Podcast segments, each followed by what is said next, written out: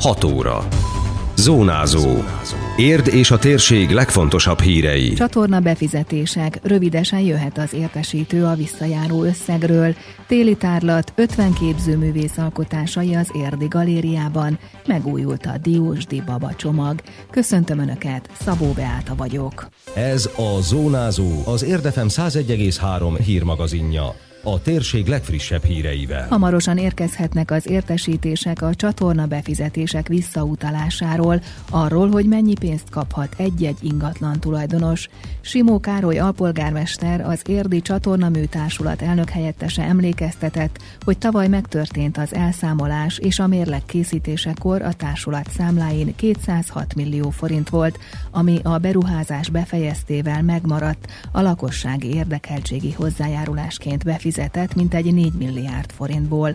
A küldöttek úgy döntöttek, hogy ezt szét kell osztani a tagok között, de az összeg kiszámítása hosszadalmas folyamat, és függ attól, hogy ki mennyit fizetett be. De nyilván van, aki nem fizette be a teljes összeget, ő nem kaphat annyit, mert hogy neki még ugye fizetni kell, nyilván a fizetendőből el lehet vonni, ami neki járna, de ezt is ki kell számolni. Elkezdhető valaki túlfizetett 1, 2, sőt és 10 ezer forinttal, nyilván akkor neki, ami a, az alap befizetésről van szó, azt vissza kell utalni. A 17 ezer tulajdonos 10 év alatt több millió befizetését kell összesíteni. Nyilván vannak informatikai rendszerek, vannak pontos nyilvántartások, bárki mai napon is felmegy a társadalmat honlapjára, a saját befizetését ellenőrizheti, de azért adminisztrációs oldalról ez egy hatalmas munka. Én azt reméltem, társulattól az információt kaptok, hogy talán tavaly év végre ezzel sikerül ezt befejezni. Én bízom benne, hogy most már tényleg hetek kérdése, hogy ennek a végére járnak, és akkor, hogyha megvan minden tag esetében az elszámolás, akkor indulhat az értesítő levél azoknál az ingatlanoknál, ahol a fejlesztés ideje alatt tulajdonosváltás történt, így nem az fizette az utolsó részleteket, aki elkezdte,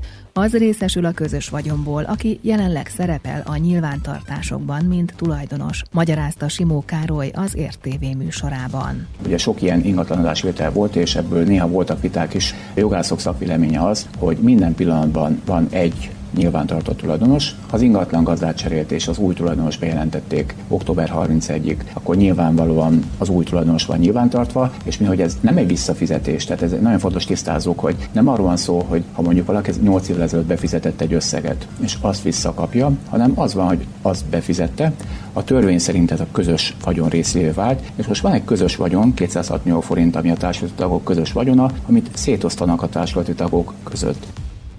Az érdi csatornafejlesztés elszámolásáról, a beruházás költségeiről további részleteket olvashatnak az érdmost.hu hírportálon. Rácsok mögött maradnak az unokázós csalók. Az érdi járási ügyészség indítványára a nyomozási bíró elrendelte annak a három férfinak a letartóztatását, akiket a napokban fogtak el, miután az elmúlt hetekben több érd környékén élő idős embertől csaltak ki pénzt. Egy külföldön élő társuk magyar telefonkönyvekben szereplő, a nevük alapján idősnek vélt asszonyokat hívott fel Érden és Budaörsön, az unokájuknak adva ki magát, ismertette Gyugyi Csilla, a Pest megyei főügyészség szóvivője. Kétségbe esett hangon azt mondta, hogy ő a sértett unokája balesetet szenvedett. Sürgősen szüksége van több százezer forint készpénzre. Miután az idős nők megriadva azt válaszolták, hogy fizetnek, a férfi jelzett a társainak, a bűnügy gyanúsítottjainak. A három, már a közelben várakozó férfi megjelent a sértetteknél, elvette tőlük a borítékba készített pénzt vagy ékszereket. A becsapott idős sértettek 200 ezer forinttól 700 ezer forintig terjedő összegeket fizettek a gyanúsítottaknak. A Pest megyei rendőrfőkapitányság nyomozói az utolsó eset után 2019. január 23-án és január 25-én fogták el és vették őrizetbe a három férfit. Nagyobb kárt okozó bűnszövetségben üzletszerűen elkövetett csalással gyanúsítják őket. Az ügyészség szerint tartani lehet attól, hogy megszöknek, újabb bűncselekményt követnek el, vagy veszélyeztetnék a nyomozás sikerét. Ezzel a nyomozási bíró is egyetértett és elrendelte a letartóztatásukat. A gyanúsítottak a törvény szerint egytől öt évig terjedő szabadságvesztéssel sújthatók. Máskor is számítani lehet rendőrségi razziára ért környékén. Az érdi rendőrkapitányság hétfő reggeltől éjfélig tartó akciójában Érden, Százhalombattán, Diósdon, Törökbálinton, Tárnokon, Sóskúton, valamint Pusztazámoron ellenőrizték a közúti járműforgalmat, illetve fokozott járőrszolgálatot láttak el a településeken és külterületükön. A 16 órás akció alatt bűncselekményről nem érkezett bejelentés, néhány esetben közlekedési szabálysértés miatt volt szükség intézkedésre, derül ki a rendőrség közleményéből. Mint írják, a jövőben is terveznek hasonló ellenőrzéseket. Idén is fél száz képzőművészeti alkotás látható a téli tárlaton. A több mint húsz éve minden januárban megrendezett kiállítás célja, hogy bemutatkozhassanak a nagy közönségnek a helyi és környékbeli művészek. Kéri Mihály művészeti vezető rámutatott, hogy mindig a Magyar Kultúra Napja időszakában nyitják meg a téli tárlatot. Hozzátette, az alkotók közül néhányan most először részesei a kiállításnak. Ez négy-öt új alkotott. Annak tűnhet egyébként, hogy ez több is, mert van, aki újra jelentkezett, és már évek óta nem állított ki, és akkor most újra kiállít, tehát azért még ilyen is van. De annak örülök, hogy Százszalombattáról, Érdről kevésbé, de még Érdről is vannak itt új alkotók, és más alkotókörökbe is. Például van egy amatőr alakulat Érden, a Poliárt Egyesület. Ők is szoktak beküldeni időnként, most is küldtek be, és közülük is bekerült erre a kiállításra, mert úgy gondoltuk, hogy hát amatőr ide-oda, azért nagyon sokan a hivatásosok közül, hogy őszinte legyek, amatőrként kezdték, és majdnem mindenki így van ezzel, úgyhogy közülük is nagyon sikeres, szép művek kerültek ide, azt hiszem éppen három.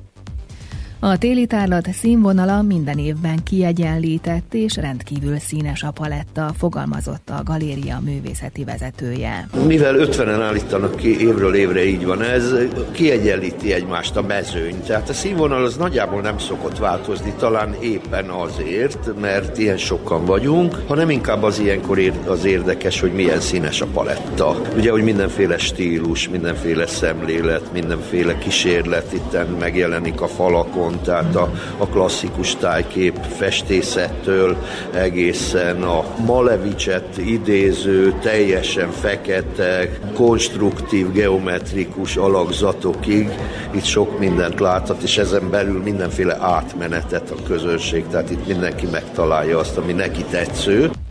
A téli tárlat február 16-áig tekinthető meg az Érdi Városi Galériában. A népdal alapja egy ország kultúrájának, fogalmazott Ferge Béla zenetanár, aki a napokban a Csuka Zoltán Városi Könyvtárban tartott zenés előadást. A Magyar Kultúra napjához tartozó programon Kodály Zoltán és Arany János népdal gyűjtéséről beszélt, ezen kívül a látogatók egy csokorra valót is meghallgathattak a népdalokból.